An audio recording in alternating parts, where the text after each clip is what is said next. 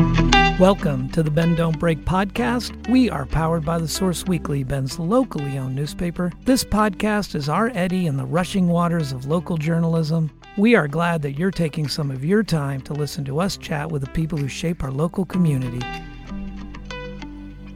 I am Aaron Schweitzer, publisher of the Source Weekly, and my co host for this podcast is Nicole Vulcan, our editor. Thank you again for joining us. Today, we are speaking with Brian Yaeger.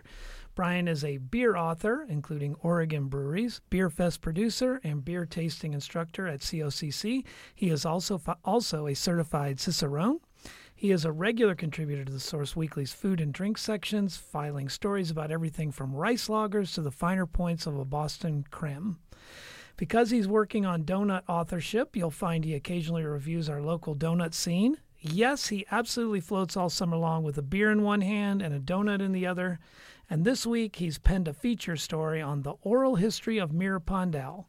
And since we here at The Source never pass up a chance to write about both Mirror Pond and or the beer, it was an ideal time to bring Brian on the podcast. Brian, thank you for joining us. Thank you for having me. Yeah, Brian. So tell us what how did you get into the world of beer besides the obvious you just like drinking it? What's so great about beer? I think when I basically made the conscious decision to switch from being a music writer to a beer writer. This was back in the early aughts. The craft beer scene was not even yet at its peak. And I just was really enamored of what was going on locally and nationally and dove into it. And uh, there were several beer focused publications at the time. So it was actually almost easier as someone who really wanted to be a working writer. I said, this is a niche that I could carve out, and and here we are. Yeah, especially in Oregon. Exactly. yeah, so it was a right place, right time kind of deal. Definitely. Awesome. What what point does uh, your passion move you to Bend, and how did the craft scene beer here affect that choice, or was it the donuts? it, I, I, I know it wasn't the yeah, donuts. There, there's a reason Bend has a reputation as being a beer town and maybe not a donut town. But uh, I remember my first time visiting Bend was 1996. There were only two breweries in oh, town oh, yeah. at that point. Three yep. looking out to uh, you know the greater Central Oregon area, and here we are.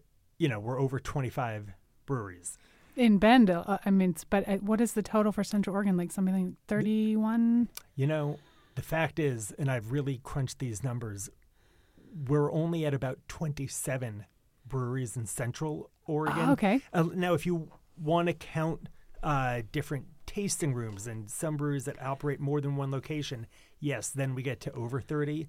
But as far as actual brewing concerns, as they're called, uh, companies, you know, for example, Sunriver operates multiple pubs. Sure. They have one brewery. So uh, we're again, you know, we're we're about 27 different beer companies in Central well, it, Oregon, and about twenty or so in Bend proper. Yeah, it's, it's, not like I'm. I think that's a small number. No, of course not. I mean, we really are absolutely one of the highest breweries per capita in the country and, sure. and the world. Yeah. So again, but what what was that the reason you wanted to move to Bend? Tell us a little bit of, no, of how how you got here. I just love Bend. We, you know, what's not, almost what's not to love about it here. And my wife and I had nearly pulled the trigger moving here. Uh, you know, because when you live in Portland, and we would just come down twice a year, like a summer trip, winter trip, skiing, floating, that kind of thing. And we actually didn't move here until just three years ago. But it's always been something that I've kept tabs on. Again, when I was working on Oregon Breweries, the guidebook, I started working on that in 2012, and I it didn't come out until 2014. That period was such a absolute huge growth in the brewery population in Bend and around Oregon that every time I'd go do a trip, I would have to do some more sweeps because it was important to me to make it to everyone, interview the owner, the brewmaster, or something in all those different pockets around the state. It kind of sounds like how it feels for us to do these guides that we put out about the food scene or the happy hour scene. It's like the second you finish it, it needs to be updated again. Yeah, and you know, Oregon Breweries is a guide book wasn't even a guide website. So Yeah. uh, uh, even at the time, there were 192 entries in that book. I would say since then, you know, we're really looking at just a hair under a decade. Uh, about 50 have closed and about 150 have opened. Yeah. Wow.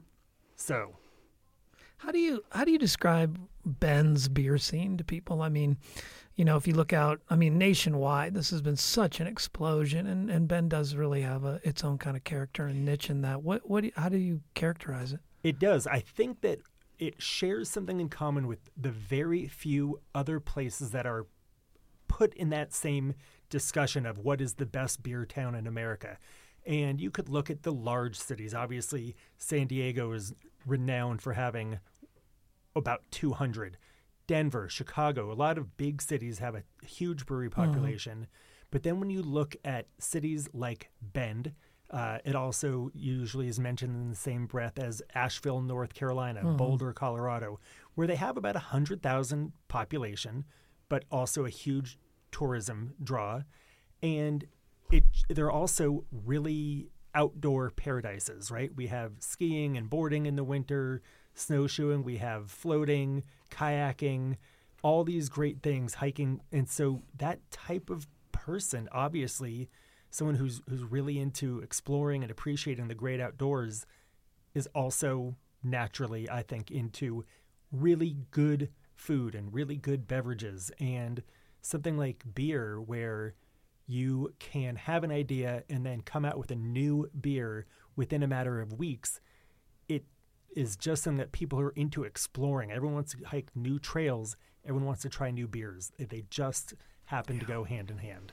Well, that topic is something we definitely want to get into. But first, we want to talk about Mirror Pond. So, as many of our readers know, and as Aaron mentioned, you know, Mirror Pond is a constant topic of a discussion in the news world about the pond itself, its contentious history, about whether the dam should be removed, whether we should dredge it, who's going to pay for that.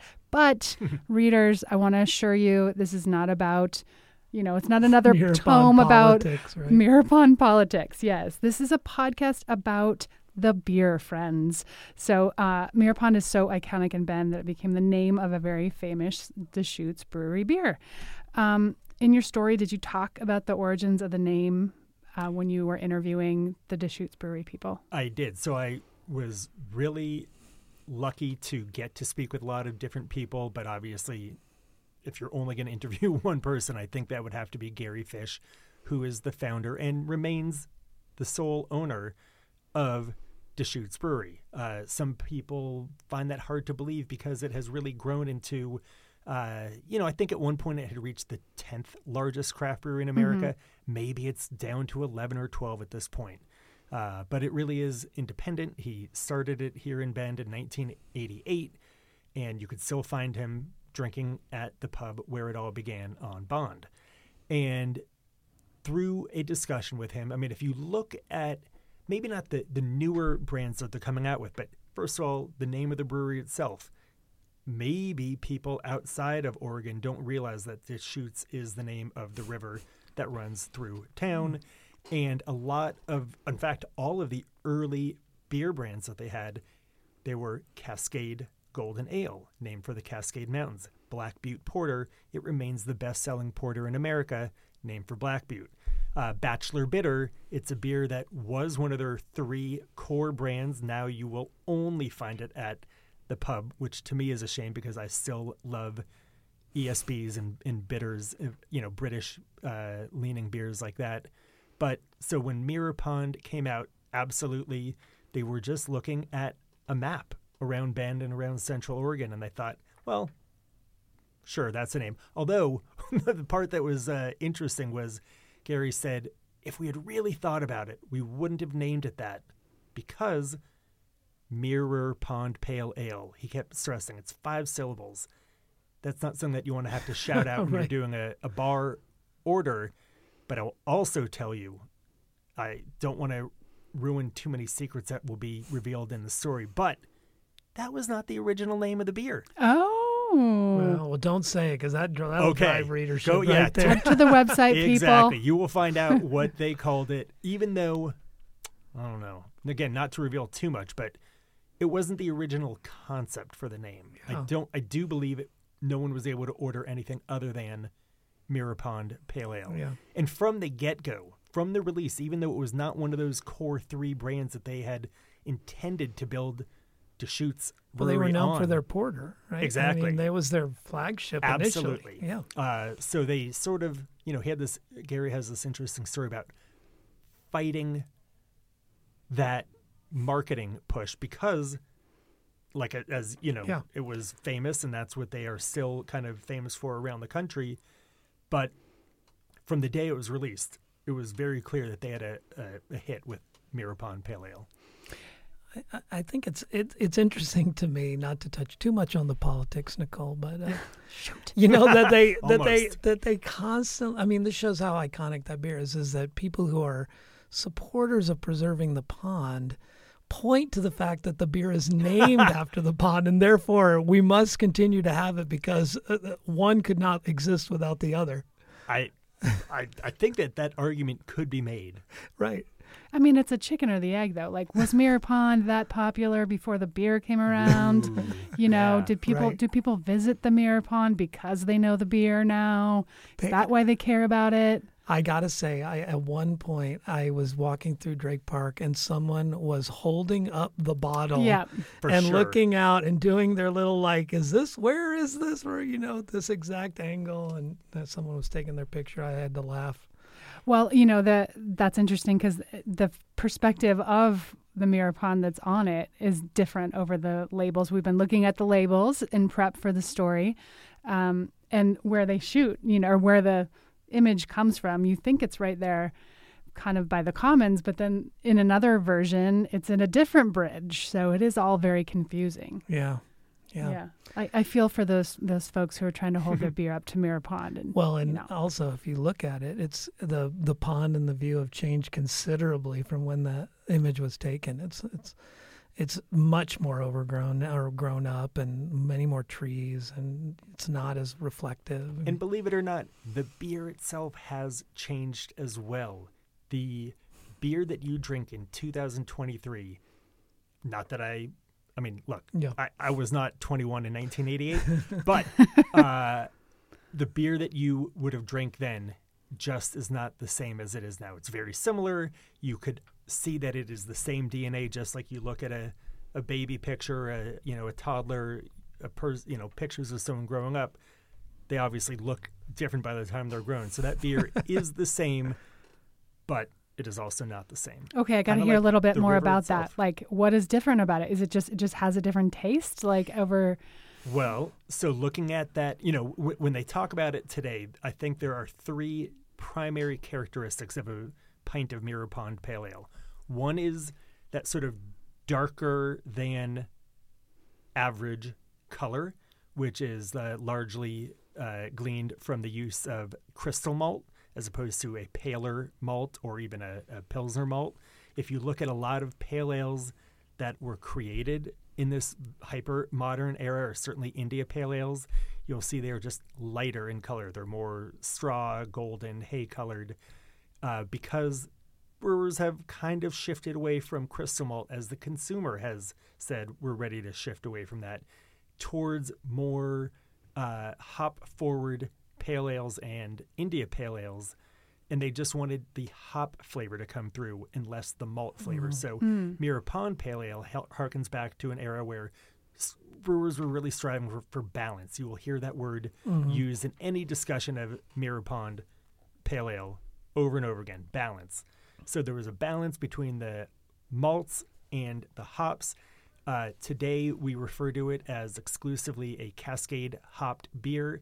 That first batch did contain a, at least one other hop varietal that you really never see anymore. So just trying to keep up with availability Supply of hop chains. varietals. And then if you think about the fact that hops are an agricultural product, as Gary Fish pointed out, uh, in 1988, Cascade hop really probably doesn't contribute the same flavors and aromas that it does 35 years later. It has morphed uh-huh, through sure. generations of breeding.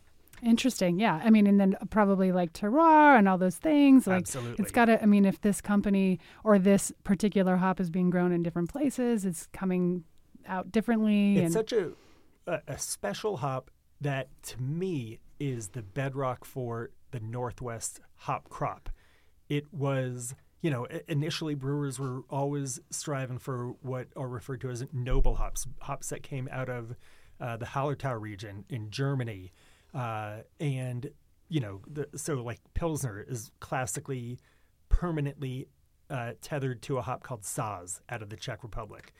And it wasn't until the American microbrewing scene, right, the, Right. before what we call craft brewing scene today, um, it just happened to, you know, if you think about Cascade hops, I think most beer geeks know that it is the single hop used in Sierra Nevada Pale Ale, probably the only other pale ale that is as, if not more iconic than Deschutes Mirror Pond Pale Ale. And before that, technically, uh, Anchor Brewing Company, fame makers of, of Anchor Steam, had a beer that they released in 1975 called Liberty. It was released uh, to coincide with an anniversary of Paul Revere's ride. So 1975 is the first American Cascade hopped beer. 1980 is when Sierra Nevada Pale Ale comes out. 1988 is when Mirror Pond Pale Ale comes out.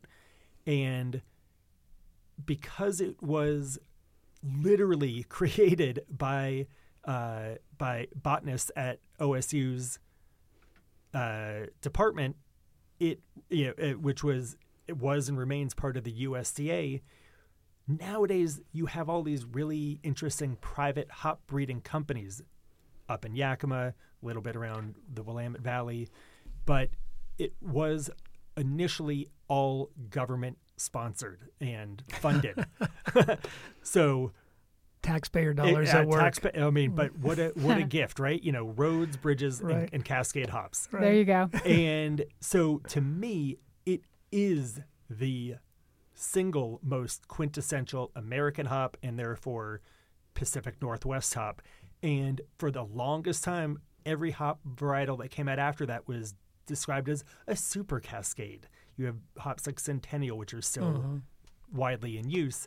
And it wasn't really until kind of the, you know, the 10 years into our 21st century that they started looking at other hops, which is interesting because today's best selling Deschutes beer, which is fresh squeezed IPA, was built on Citra. And that is today remains the, the single most popular hop grown and featured in American craft beers. And yet, okay, so you you kind of mentioned this in the story that Mirror Pond is the flagship. It's essentially like a extremely popular Deschutes brew.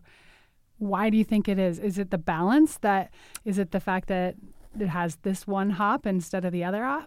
I do. I think that it is so synonymous with everything that Deschutes Brewery has come to symbolize.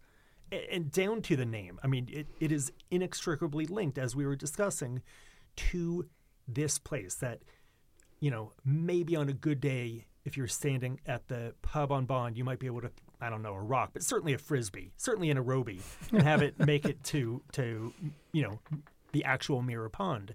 Whereas Black Butte, right? You have to get in your car and you drive, and Cinder Cone, and those other iconic beers of theirs, um, even Bachelor for that matter. For that Red matter. chair. Red Chair, exactly. All these things that people who aren't from Bend might not realize it, but as soon as they get here, they understand why Mirror Pond is connected to it. And I think that that beer had such an impact on not only people who were discovering craft beer in the 80s, certainly into the 90s, because they didn't start bottling it until the early 1990s. That's another thing to keep in mind. If you were in Portland for the first few years of Mirror Pond's existence, and Black Butte Porter for that matter, unless you found a, a keg of it, it wasn't until it started showing up in bottles. And that's one of the things uh, in this oral history that I got to talk to a great beer writer in Portland named Jeff Alworth. And, you know, he had has great stories about his personal introduction and where it factors into the very modern beer landscape. both how it is an outlier because we've moved on. I mean, we're in such an IPA centric market that by dint of not being an IPA, a lot of people might overlook that beer and the fact that it has crystal malts and cascade hops. There's a lot of things that you could kind of say, well, it's it's it's out of its prime. At the same time, it remains one of the top selling beers from one of the top, you know, breweries by volume in the country. So I think you could point to its continued relevance, even though some people may want to say, eh, not it's it's less relevant. And really, I'm always amazed when I talk to younger drinkers. Some of them know it, some of them have never heard of it, Yeah, let alone had it. You know, I mean, It's such a it's it's such the beer for people who moved here in their 90s, you know, the that early rec crowd. I mean, certainly I was one of those and you just continue to have an affection for that beer because it was like you said, you you were special because you were drinking in the Deschutes Brewery pub here, and people would come over and be like, "Ooh, whoa, that were right. that, that was your destination. You were going to go there, and when you got there, the only thing I can think of that that people would be more covetous of was Jubelale. You know, because Sure. it'd be like, "Oh man, we're here during that special time," but you know, Mirror Pond is just that got that kind of historical, you know, memory for for so many people. I think there's really a lot of beers in Deschutes's, you know, Pantheon in their though. pantheon. Jubelale, the Abyss, uh, the the Black Butte anniversary beers that only Mhm. come out one time a Yeah. year. But I, I would argue that there's no wrong time for a Mirror Pond. I think it's a beer that, because of the malt backbone, works well in the winter. Because it is a light five percent beer, it's down actually from when it debuted as a five and a half percent beer.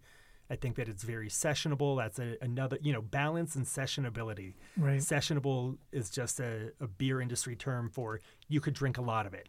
Yeah. I'm gonna start saying that when I'm like, Yeah. "Hey, I brought the sessionable beer, so we'll stay a while." We're going to have Exactly. a sessionable meeting today, everybody. exactly. And that really can't be overvalued because a lot of the beers that the kids who are checking in every beer on Untappd and they only want to have a beer one time and they don't even care about drinking 16 or 12 ounces of it. They just want to say they had it. Oh, they can prove to themselves and all their friends on the social media app for beer enthusiasts, I had that beer. oh, Um, see, you're tapping. I feel old now because you're tapping into something that I have no comprehension. of. sorry, oh, there's yeah. That it's I like would the buy Strava. a beer, drink. is the- It's Yeah, like, the Strava for beer beer lovers. There you go, Aaron. That's I'm speaking your language what now, I got right? it. they I are got it. They are synonymous to their Or bird crowds. watchers make them even Yeah, nerdier. yeah. It's like it's your bird list. Yeah. bird Yeah. That's funny. So it is kind of like that was one of my questions is like, do you think it's like the nostalgia? You know, what is it about this beer? It really does sound like a lot of it is nostalgia and also differentiation from that it's not an IPA, which you kind of made it sound like that's that's sort of a reason not to drink it. But it also sounds like it's a reason to drink it because we have so many IPAs out there now. Well, Gary Fish did say we would sell a lot more if we just called it an IPA. But I would argue you can't call it an IPA because it doesn't have virtually every hallmark of what an IPA has come to be, except maybe if you wanted to call it a English or British style IPA, which in and of itself would doom the brand because no one wants that. They want a West Coast IPA, a hazy IPA, a juicy IPA, an imperial IPA. The beers that are labeled as British IPAs, it sort of implies, I mean, that's really where the That's historical right. style came from. We're talking centuries ago. It wasn't what we know of as an India Pale Ale today. Yeah. Well, Uh, funny, so- funny story that about. Um, I was in New Zealand and uh, at a restaurant, and they gave me a menu, and they had APA. There was Sure. IPA and they had APA, and under APA was Mirror Pond, and they had several other beers there, but you know, they had a collection of like three American beers, and uh, but Mirror Pond was one. It was I never heard the term before. I mean, that could be my beer ignorance, but Well, but the IPAs were all British. They were all that that kind of bitter, you know, more of what you would think is a traditional IPA. and you said this is in New Zealand. Mm-hmm. So here's the really interesting thing about that. The American craft brewing industry in this moment in time is absolutely enamored of Southern Hemisphere hops, largely coming from New Zealand. Oh, okay. Uh, obviously, certainly a little bit from Australia. And they grow them in Patagonia, even, but we don't get those here in the States. So when you say APA, I think historically, and by that I mean the last 30 years, uh, APA really has meant American pale ale, hmm but more and more you will see beers that are describing themselves as an Australian pale ale because Oh, they're okay. relying on Southern Hemisphere hops. And they Oh, okay. figured APA for Australia is just, I don't know, easier than NZPA. but uh, really, a lot of the, the new Okay. sexy hop varietals definitely are from New Zealand and Australia. Yeah. And that is one of the things that is, again, I, I don't. I- I don't want to sound disparaging of Cascade hops. I still really love them, but they are very much tethered to the early Yeah. microbrews. Yeah, but in that, but that could come around, right? I mean, that's a you know, as as tastes change or evolve, or it may, you know, nostalgia is going to kick in, and at some point, it's like, oh, well, you're drinking, kind of, you're drinking more of a citrusy thing. That's kind of fake now, you know, and we want to go back to the authentic, original Cascade. Or It'll be fascinating to see where Mirror Pond Pale Ale's sales are in I don't know twenty years from now. yeah, Uh, I I personally don't see a world where it doesn't exist. right, But let's not forget that for a while, right, Deschutes had a beer called um, Inversion Mhm. IPA that came out before Fresh Squeezed. And it was still a bigger, bolder Mirror Pond. It had Cascade and Centennial. It was going for that sort of West Yeah. Coast ultra bitter, ultra pith uh, flavored, pine flavored hop character until Citra and Mosaic and a lot of the you know newer avant-garde hops took over and they started moving away from crystal malt and moving exclusively towards lighter paler uh, malts like pilsner malt. Uh, and so i you know you could say is its ongoing popularity because of nostalgia and i think in large part it is I don't think that if they were to introduce it today, if Mirror Pond Pale Ale came out for the first time, I don't think it would work. But because it is a juggernaut of the craft industry on the whole, I mean, as I was working on this story, right, I was drinking a lot more of it than even I usually do, and I have re-fallen in love with it. So even though I do appreciate all the new juicier hop forward beers, there's absolutely still a place for a beer that is again balanced, sessionable. sessionable. Easy- I was easy waiting. drinking. Yeah. forgot. Yeah. Forgotten the and term. and. I mean, in regards to you know the advent of new hop varieties that might you know blow the top off the craft beer industry, you know, I have no doubt, considering our government-funded research institution in Corvallis's you know contributions to beer and marijuana, Mm-hmm. like that they are going to you know that eventually things will things will come forward, right? Well, I can't wait. I, I've had a few of these. This is really veering off topic, but since you brought it up, uh,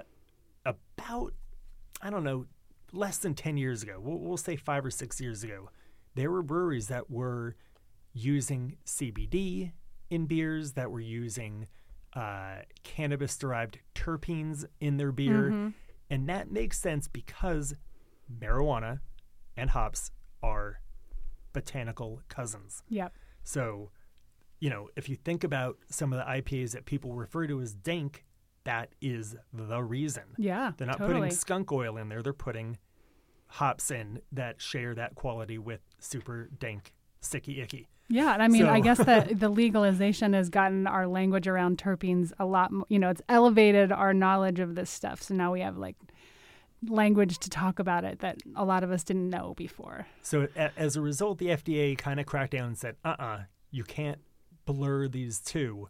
But I think that will be undone. I think that we'll have uh, a near future in which you could reintroduce cannabis-derived terpenes, and the IPAs that I had with that, just glorious. I mean, just.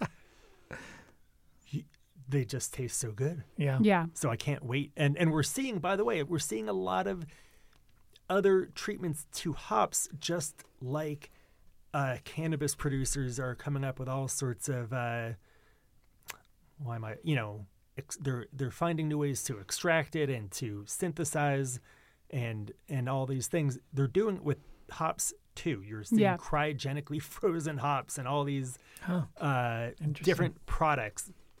In fact, they're often referred to as hop hash. so There's blur- blurring the line even more. yeah, Okay, I want to talk about one of your favorite topics, Brian, which is, um, you know, we're talking about this new brew or that new brew, um, you know, and you've written about this a couple times about this notion of brewers constantly having to reinvent the making of hops and fermented grain. It's basically the same recipe, right? right. Um, what does the fact that Mirror Pond remains so popular bring into that conversation? Is sticking with the old favorites a good business strategy? I think it is. I think that ultimately the entire reason for the craft beer segment's birth and rise is people rightly got tired of one flavor. Imagine if everything you loved, imagine if every pizza was a pepperoni Budweiser. pizza. A Uh, right, Budweiser and pizza. so therefore, exactly, if every beer was a Budweiser, and you could look back to the not distant past, we're talking the 70s into the early 80s, where we had very, very few breweries. In fact, there were fewer breweries on a national scale at that time than any single large city has today. We were down to Wow. about 54 across the country. So now you have cities again, San Diego, right. uh, you know, New York, even Chicago, lots, Boston, all these cities have more than 54 breweries now.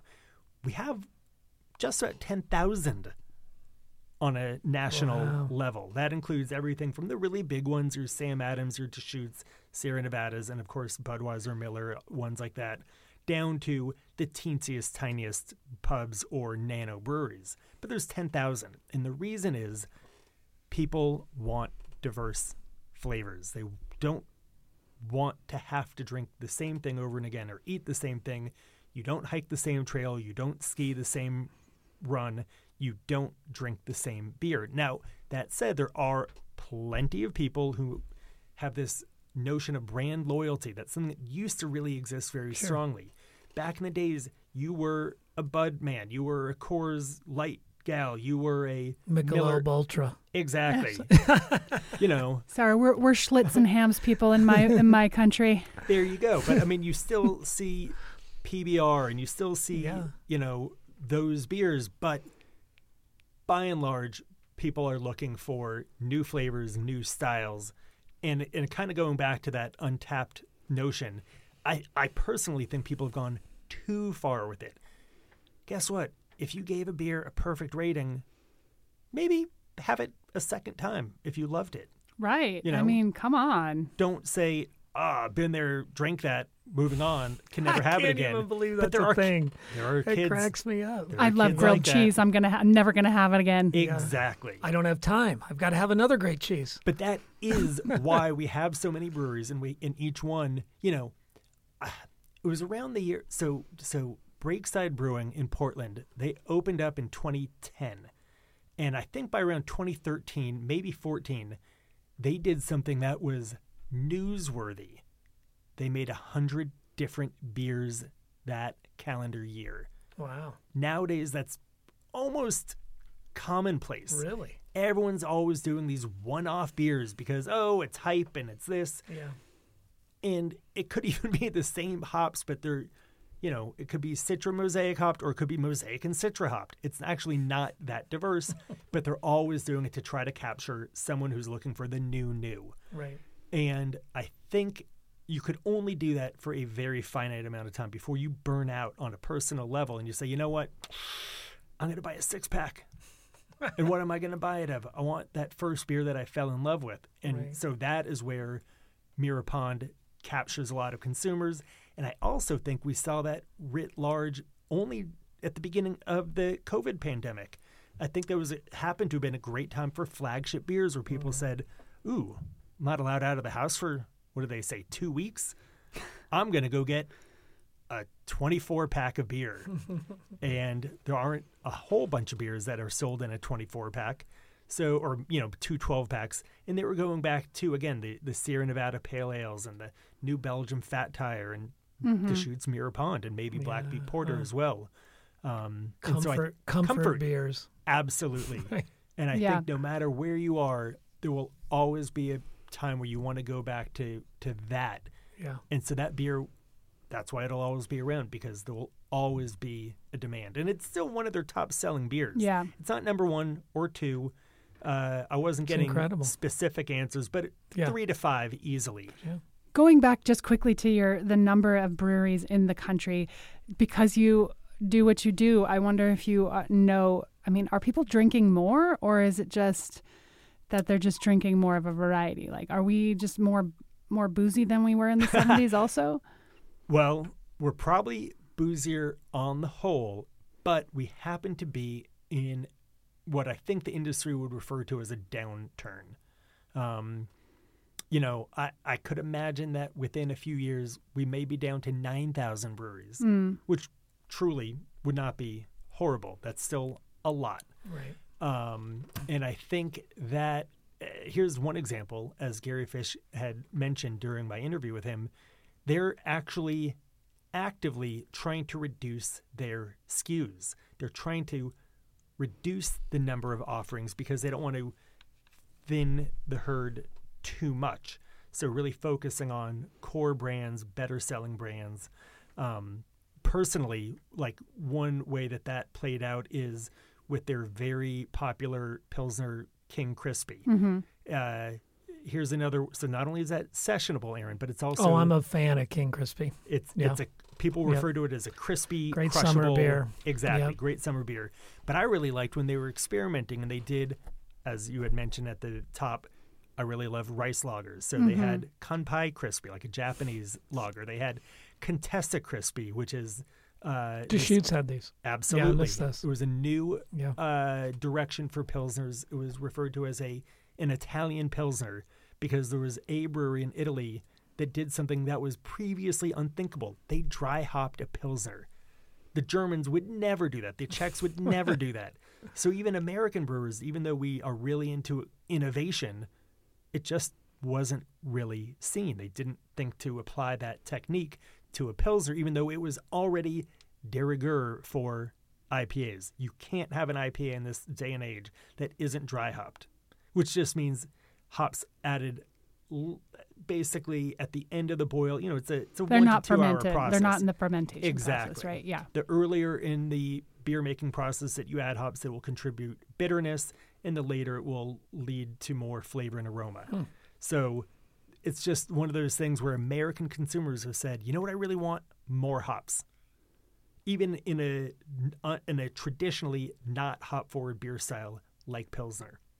Um, and so Yeah, but you just see all those pressures now uh, from ciders, seltzers, marijuana could be thrown in there. You know, there's just, you know, people when you go up to a food cart lot now and you look at the offerings, you know, of the 25 taps, you know, a good 10 of them are now other things, uh, CBD drinks, you know, Sure. stuff like that.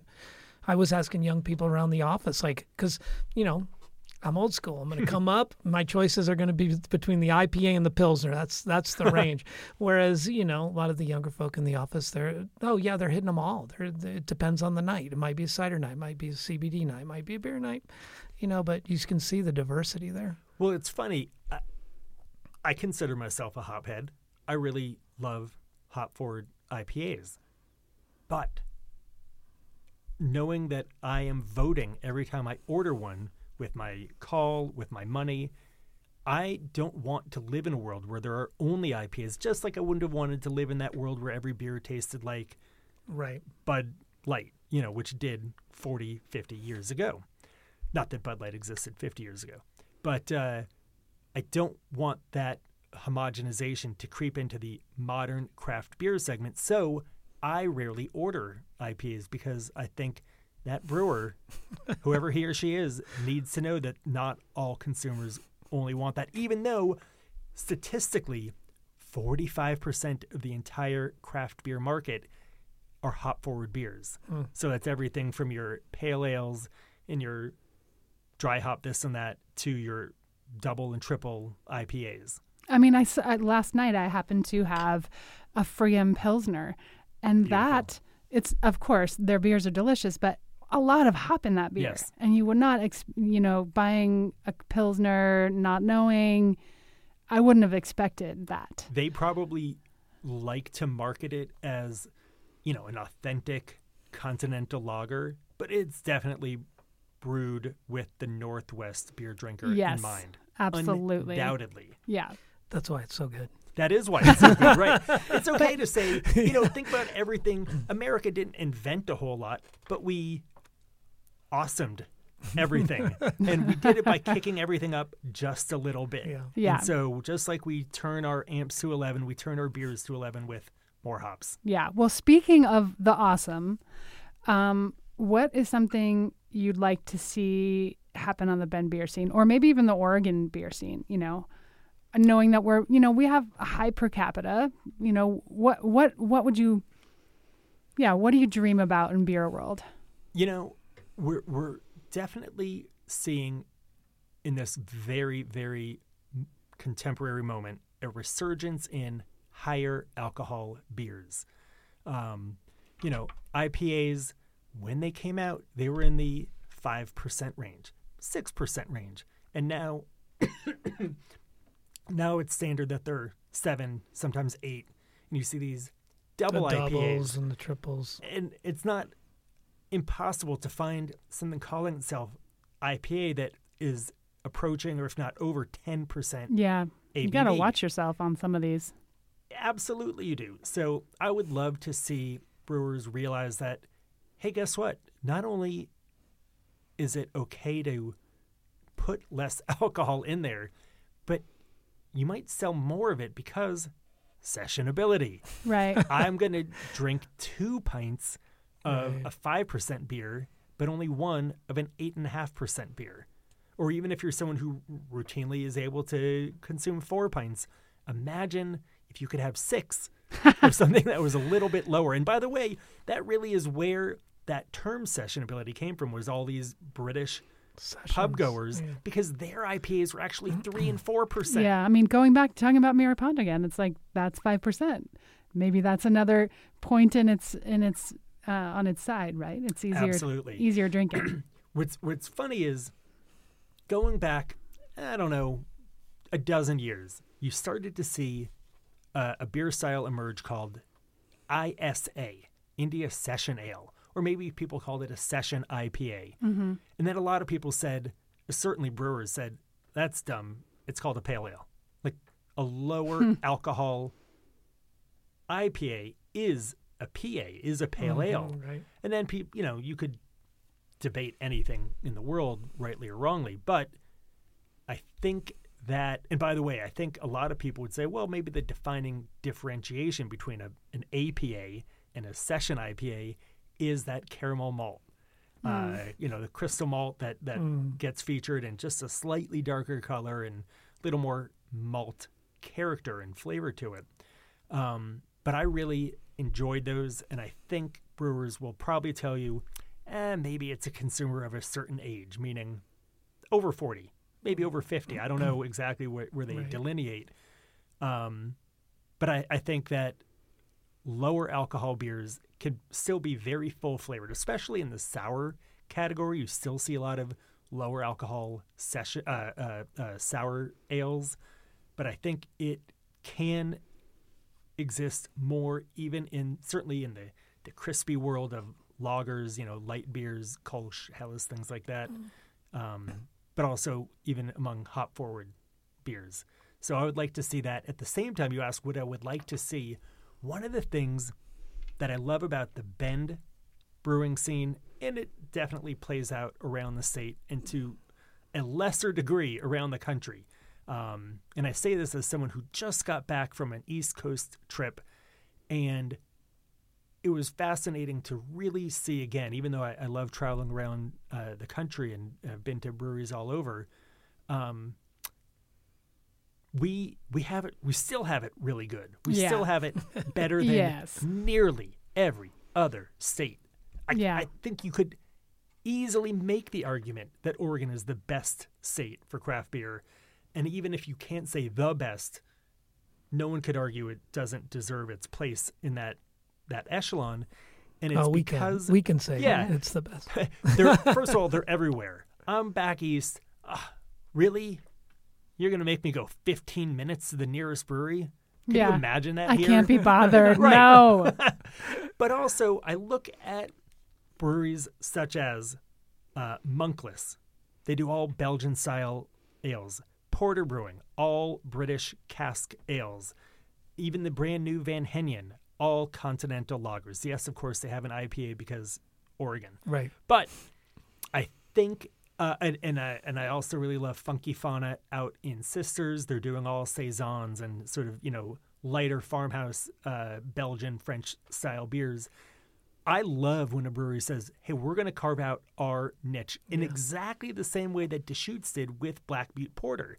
That beer was designed to carve out a niche in the beer world. You know, uh, this, as the story went, their distributor at that time said, you could put out Mirror Pond or maybe Bachelor Bitter and get a small part of the light beer market, or you could put out something called a porter and dominate the dark beer market. And in doing so, they created, they helped create that dark beer market. Um, so I think that there are still very many new directions that are not actually being served, at least on a large scale, for Central Oregon. There you go. We got so we we need a little like bit of specialization and maybe some lighter beers. I'm going to throw in Ale Apothecary into there, the only all sour, like all wild brewery that we've got. So there's five breweries that have a very special direction, you know? Yeah, super cool.